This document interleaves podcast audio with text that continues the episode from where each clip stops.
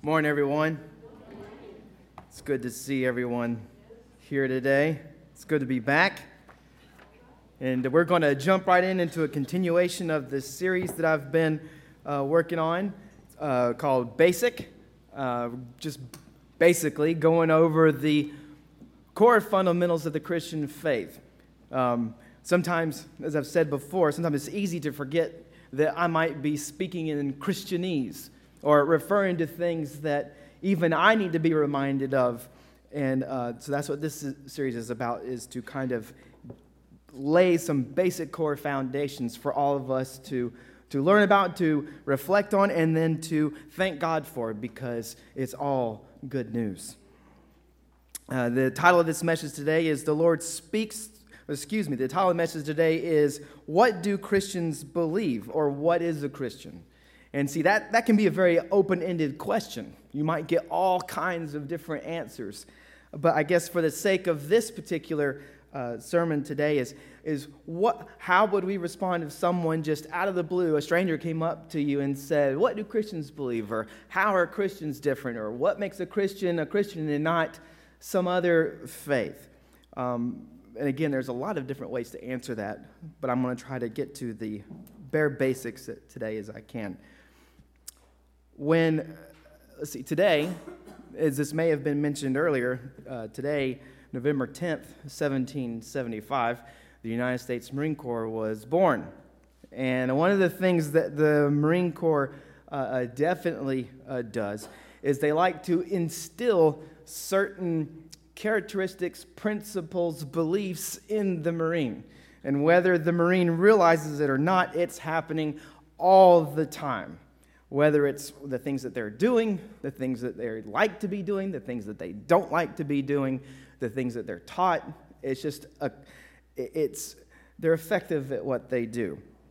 Um, every night during boot camp, uh, they would tell us to sing. We'd have to go stand, and we'd have to stand in between our racks or our beds, and we would have to sing. And then we would sing the Marine Corps hymn, all three verses. And when we sung, we were told not to harmonize. Don't be the recruit that's trying to, you know, you know, put on a performance at boot camp because you will be singled out. So again, we right. So we were to yell, we were to bellow. We weren't to harmonize. We were just to straight shoot it out, you know.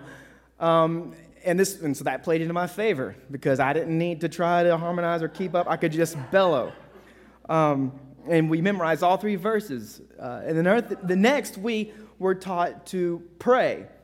Now, the prayer that they told us to pray is very different from what we would think of as a prayer. Um, a word of caution for the faint of heart. Um, some of the wording in the Rifleman's Creed, uh, the prayer that Marines would recite, is, is violent in nature and thankfully so because please consider the vocation of the United States Marine. It is not to play patty cake, it is to make war and to be the best at it. And so, uh, as I'm going to try to recite this creed from memory, um, it plays into the rest of my message, so bear with me. Let's see. This is my rifle. There are many like it, but this one is mine. My rifle is my best friend, it is my life. I must master it as I must master my life. Without me, my rifle is useless. Without my rifle, I am useless. I must fire my rifle true. I must shoot straighter than my enemy who is trying to kill me. I must shoot him before he shoots me. I will. My rifle and I know that what counts in this war is not the rounds that we fire, the smoke that we make, the sound of our burst nor the smoke we make. We know it is the hit that counts. We will hit. My rifle is human, even as I, because it is my life. Thus I will learn it as a brother. I will learn its weaknesses, its strengths, its parts, its accessories, its sights, and its barrel. I will make my rifle clean and ready, even as I am clean and ready. We will become a part of each other. We will. Before God, I swear this creed. My rifle and I are the defenders of my country. We are the masters of my enemy. We are the saviors of my life. So be it, till victory is America's, and there is no enemy but peace. And they made us yell this every night. Repetition reinforces and confirms. And that was whether you didn't realize it or not, this is being pumped into you as a Marine. This is your mindset. This is your job. No matter what your job was, you couldn't say, Oh, I'm just in supply. You can't tell me to go stand post. You can't tell me to go man the wall. You can't tell me to go fight. Because every Marine would go, uh, uh, uh. Every Marine is a rifleman. Every single one. No matter your job as a Marine, there were certain things that were expected of you. And the bare basic thing that was expected of you was to fight like a Marine would. And so that's just from day one, that's what they would put into you. The words in the Rifleman's Creed are not what makes a Marine a Marine, but they are a good reminder of what is rooted in every Marine. The Marine is a rifleman. As I said, no matter the conflict, the expectation of every Marine is to be a fighter, a warrior, to hold the line, to stand post, man the wall, and to return fire. I'm that guy that watched the movie A Few Good Men, and as Colonel Nathan Jessep is giving his little spiel to Tom Cruise, uh, I'm actually sitting there going, well, well, well. Yeah, I kind of I kind of agree with uh, parts of what Colonel Jessep was saying. If you don't know what I'm talking about, or you haven't seen the movie, my apologies. Um, uh, if a, again, if a stranger was to come and ask you, oh, excuse me, how do I know the, the expectations of every Marine, even though I am not able to cite specific orders from the Marine Corps handbook? The Rifleman's Creed tells me. After saying all of that, to lead into this. If a stranger was to come and ask you, What does a Christian believe? what would you say? Again, that is a very open ended question. It's real easy to go and make all these other list of things, and when it's really just real simple, it goes to the bare basic thought of the Christian faith. If there is a go to answer like the Rifleman's Creed, that most, if not all, Christians from every denomination could agree upon, is there such a creed that's like that? Is there a response or creed that could also assist in the goal of this series of covering the basics of Christianity? I believe there is. I'm a history nut. For those of y'all who don't know me, I love history. I love to go back and read, you know, what happened, how it happened, where, where, where, did, where did all this start? The Christian faith, you know, to go to Scripture and to have those questions. Okay, okay, after the New Testament, what happened? What was going on? And see, for a lot of people back then, uh, shortly after, you know, the New Testament church is starting, all of this stuff is going on, churches are forming up. Not everyone can read or have their hands on a copy of this. For the longest time, to have a copy of scripture or the scrolls that was the scribes that was the leaders or it just it wasn't on everyone's coffee table might not be now but in the past you know uh, you know the bible seems so commonplace to us now but to have your hands on scripture and be able to read it you were very rich because you were able to go to school to have the education and to have said scripture so one of the ways that they were able to teach the faith, to help give something or put into kids as they grew up or church people as they grew up was certain creeds or certain things that they would recite and they would remember from memory.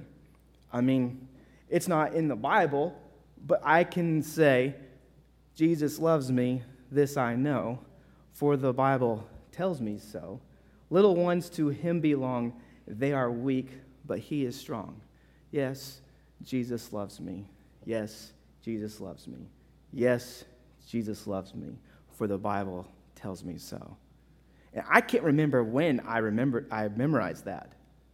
As far as I know, that I've always known that song. That was the first song I sung in Cade's ears when he was born. That's the first thing he heard from me. And so it, it, it, you can't find it in here. There's not a verse, but it's a good go to, it's a good tool.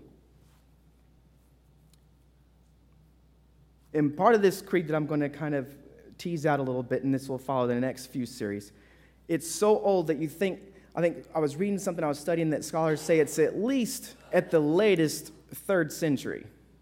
So that's pretty cool too, because I'm a big history nut, like I said. And to know that you're saying something that our forever family said all of those hundreds of years ago. Yeah, forever family, we'll meet the people one day, those of us who are in Christ. We'll get to talk and get to that. I'm looking forward to that too. And so there's something very comforting to know that the same, I don't need a faith that's this. I don't need a, a belief that changes every week. I don't need a religion that fixes and molds and conforms to me. I take great comfort in a faith that is grounded in history and has never changed, has always been the same.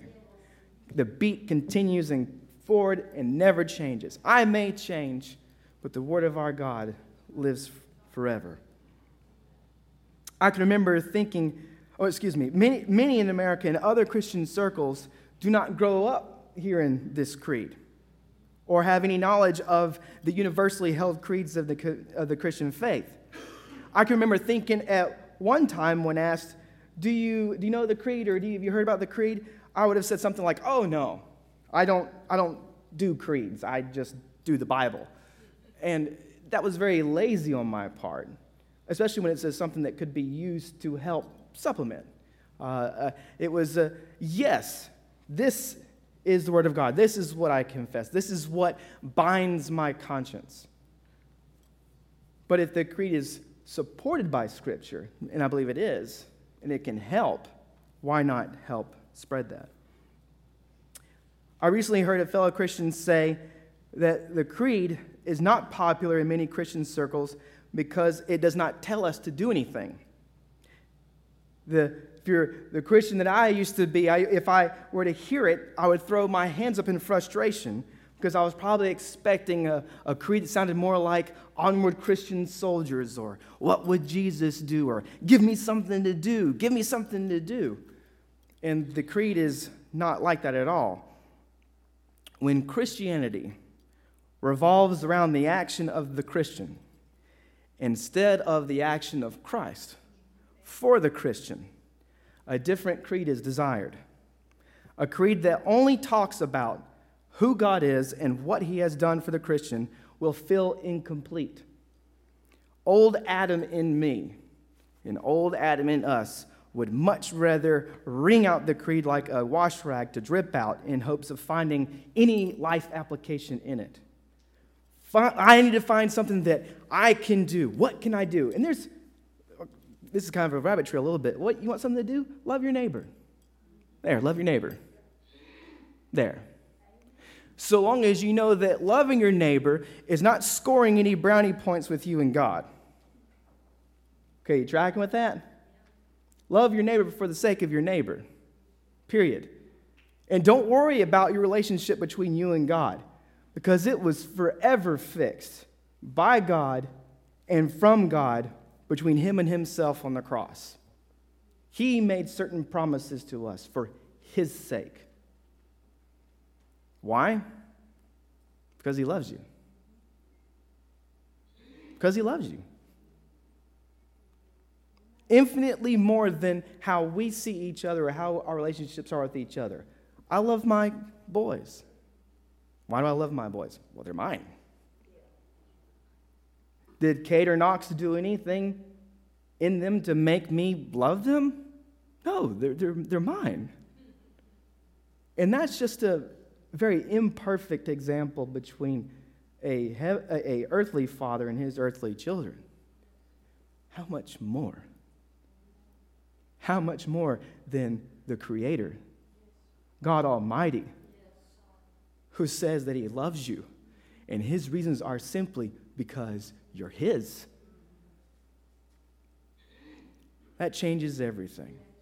While we didn't want God, while we were sinners, while we weren't looking for Him, while we weren't wanting to follow Him, while we weren't wanting to climb up to Him, He was climbing down to get us, specifically to climb down and get on the cross for me and for you. To give old Adam a to done list when he is only hungry for a to do list is death to him. So be it. He needs to drown and stay drowned. May the law do its work when it accuses old Adam. He cannot do anything to be the savior of his life.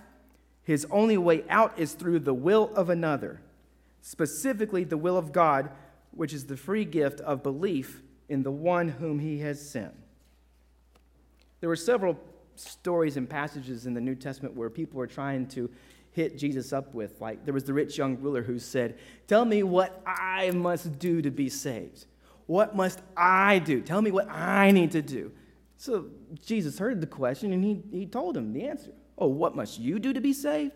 Oh, you know, uh, keep the law. Love the Lord God with all your heart, all your soul, all your mind, and your strength. And the rich young ruler heard this and said, Oh, I've kept these since my youth. Really? Really? The whole, your whole life. Love God with perfect love without ever taking your eye off of Him. Serving Him completely, 100% perfect, as perfect as He is. And that rich young ruler was so confused with the law, he thought he had been keeping it. So Jesus knew he had to go a little bit further to try to, to try to speak to this man. This man needed to hear more law. And so Jesus gave it to him. He said, Okay, go sell everything you own and give it to the poor, and then come follow me, and you'll have eternal life. Does that mean if you sell everything you own and give it to the poor that you'll be saved? No. Jesus knew that his command of the law to that rich young ruler was not something that he would fulfill and keep. And it says that the rich young ruler walked away sad because he had great wealth. If only, we don't know, because Scripture doesn't say this or speak on this, but only if the rich young ruler had said, I can't do that. I can't do that. Have mercy on me, Jesus. I'm a sinner. Because, see, once the sinner hears the law and the law has slayed them, the law has killed them, that's when it's time to give the gospel give the gospel. The law tells us what we must do, and it is never done. The gospel tells us what Christ has done, and everything is already done by Christ.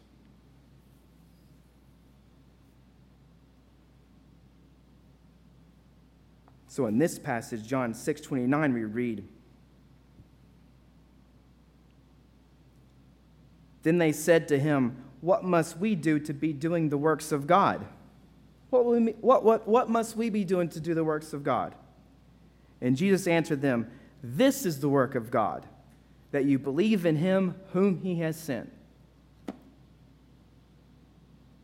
The will of God, the work of God, believe in Christ. As soon as old Adam has been crushed to death by the reality of the law, the gospel found in the creed needs to be applied. Marines learn the rifleman's creed through repetition. This memorization via repetition confirmed the words for Marines throughout the rest of their lives as a Marine. The rifleman's creed told us who we were as Marines. A Marine is a rifleman. The Apostles' Creed, or the creed I was referring to, when it is memorized via repetition, it also confirms, but with a profound difference. This creed does not tell us who we are or what we must do. It tells us who God is and what He has done for us. The Apostles' Creed is not something you do, it is something you believe, just like the gospel. The gospel is not something that you do, the gospel is something that you believe. I am not the good news. I can tell people the good news, but I am not the good news. Jesus Christ crucified for the forgiveness of sins is the good news. It is an announcement, it is a proclamation of something good that has happened. Within the same theme of the Marine Corps birthday and Veterans Day that's coming up, it's, it's imagine it like this it's not a report of someone running to the field, running to a general, running to a commander in battle, and saying, Hey, if we do this, if we pivot this way, or if we flank this way, we're going to win the battle. That's, that's not the gospel at all. The gospel is a report of someone coming to the general or coming to the people back home, coming to the town, coming to wherever, and saying, Good news, good news, the war is over, it is finished, it's completely done. Christ has conquered all. He has conquered sin, death, hell, and the grave, and gives us forgiveness of sins through Him as a gift for us to keep. It's ours. It's an announcement of something good that has happened. Man's greatest problem, our greatest problem is sin. Sin that we're responsible for. There's no, oh, I, I, I couldn't help it. I, I, we sin because we're sinners. It's what we are. Since Adam and Eve reached out to be like God, to know like God, to sin against God's command, that sin has been transferred through all of us through one man. Through Adam, we all have been condemned, condemned by the law because we are sinners. Through one man, Jesus Christ, we have been forgiven of all of our sins. He took the just punishment and wrath for sin in himself on the cross. So the sentence for sin has already been carried out in the very body of Jesus Christ an actual man who was actual God, died on an actual cross, who had an actual body, whose blood actually flowed from it for me and for you. It is history. It is true. It is something that has happened. And then three days later, he rose from the grave. And he has promised that if he was raised, you too will be raised. Completely different than every other faith in this world. Every other religion says, You want God? Here's what you must do to get God. Christianity is different in this it tells us what God has done to get us. The pressure's off. You mean I can't do anything more to make God love me? God's love for me is endless. How endless? He died for me. What more could I possibly give that trumps the blood of God? What more? What more? It is so free and it is so complete that there's nothing I could do to add to it. Thank God. Because as soon as you hear someone say, yeah, yeah, Jesus died for you, but, but, but, but, that's not the gospel. It's not. I'm sorry. I know that that gets on a lot of our nerves because what do you mean there's not but, but, buts? What do you mean there's nothing I can do? What do you mean there's nothing I can contribute to it? There's nothing. There's nothing. It's a gift. How silly it would be on Christmas morning that's coming up soon if I go and there's a gift under my tree when I've been a very bad boy and do not deserve anything that's under that tree. But there's something there with my name on it, anyways. Why? Because someone loves me, regardless of how much I love them. Their love for me is independent of me. It is totally riding on them. And that is the same thing in the gospel. And that's the same thing in what Jesus has done. He has gifted us with his very self, the gift of salvation and forgiveness of sins, because he loves you. Not because you could earn it. Whoever gives off that vibe, that, yeah, you got to now earn grace, or you got to earn this, you got to earn God's love, they're not talking about grace. They're not talking about gift, they're talking about wage.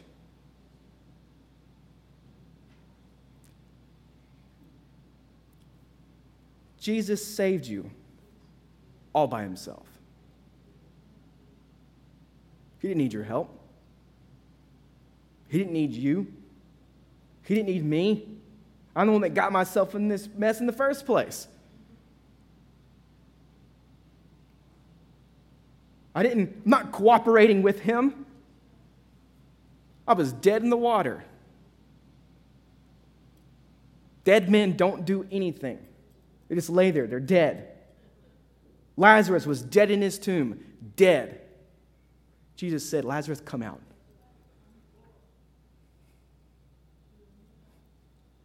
And Lazarus came out. Because there's power in the word of Jesus. When God says something, especially when He's creating something, things just do what He says to do. Have faith in Jesus Christ for the forgiveness of your sins. That's God's word. That's the gospel. And the Bible says the gospel is the power of salvation for everyone who believes. How do I know? How, how do I believe? How do I? How, I mean, there's days when I don't feel safe. There's days that I don't know if I believe. Do I believe? Da-da-da.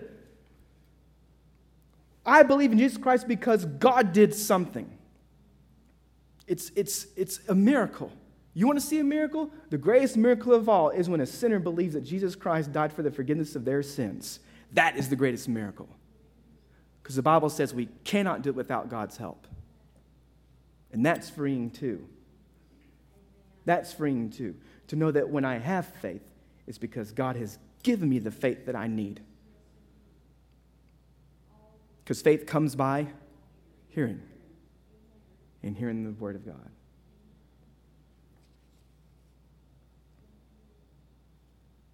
Jesus, it is finished on the cross, is his to done list for you. Believe this, and you will be saved. The creed I kept referencing is this I believe in God the Father Almighty, maker of heaven and earth, and in Jesus Christ, his only Son, our Lord, who was conceived by the Holy Ghost, born of the Virgin Mary, suffered under Pontius Pilate, was crucified, dead, and buried. He descended into hell. The third day he rose again from the dead. He ascended into heaven and sits on the right hand of God, the Father Almighty. From thence he shall come to judge the quick and the dead. I believe in the Holy Ghost one holy Christian church, the communion of saints, the forgiveness of sins, the resurrection of the body, and the life everlasting. Amen. If you are like how I was and are unsure about how you feel about things like creeds and stuff like that, the following may help. Know, I may use this as part of some series going forward. In the creed, there are roughly 72 different passages of scripture that can be supported by it. 72. And here's more good news. Even when I forget this, God sends me people who tell it to me in my ears. That's why I love coming to church. That's why I love being around like minded individuals. Because, see, it's easy for me to believe that Jesus died and forgives you. There are days when it's very hard to believe that Jesus died and forgave me. Because I, I know what I've done. I, I, I know my sin. I know in those moments when I denied him three times, just three times. How many times with my life, with my actions, with my deeds? And Jesus the same treats me the same way he has and always has when he just shows up into my life. Not once has he said, That's right, on your face, beg for mercy. Every time he comes back to my life, he says, Zach, don't be afraid. Don't be afraid. See my hands, touch my side. It's for you. Not only was it for you yesterday, it's for you today when you need to be forgiven today, and it's for you tomorrow. Even if your worst moral failure is in the future, that's all been put into my body as well. You're free, Zach. The same promises that Jesus has made to me, he has made to every single person in this room. Will the team come forward, please?